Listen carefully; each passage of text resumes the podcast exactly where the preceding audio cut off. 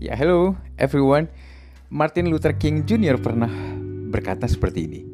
In the end, we will remember not the words of our enemies, but the silence of our friends.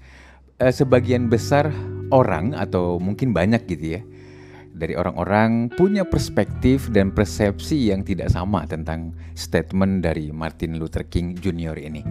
Saya menyebut Martin Luther King sebagai seorang yang tidak hanya revolusioner ya, tapi juga visioner sekaligus misioner dan dia tahu betul apa yang dia perjuangkan dan dia tahu dengan detail siapa yang harus diperjuangkan dan dia juga sangat begitu tahu siapa-siapa atau apa saja yang bisa menghambat atau menjadi kendala atau bahkan mungkin akan mencoba meruntuhkan apa yang dia perjuangkan.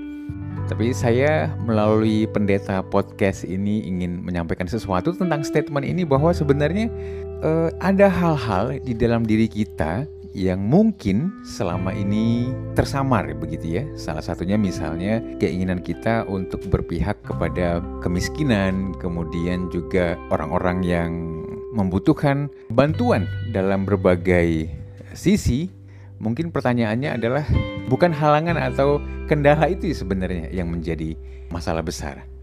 Kalau saya mengartikan in the end it's not the words of our enemies itu bukan kepada satu orang atau banyak orang di sini, tapi saya pengen membatasi dulu bahwa sebenarnya our enemies ya itu adalah kendala-kendala ataupun tantangan yang berasal bisa jadi dari diri kita sendiri begitu. Kita mungkin belum meletakkan atau menaruh hati kita di hal-hal yang kita akan perjuangkan tersebut. Yang menjadi teman kita mungkin adalah imajinasi, keinginan, ataupun mungkin harapan kita bisa menjadi solusi, bisa menjadi orang yang memberikan jawaban gitu ya bagi kondisi-kondisi atau orang-orang yang membutuhkan. Gitu. Oke, okay? saya senang dengan ungkapan ini. So, salam kenal, salam jumpa dari Pendeta Podcast untuk Anda semua. Thank you everyone.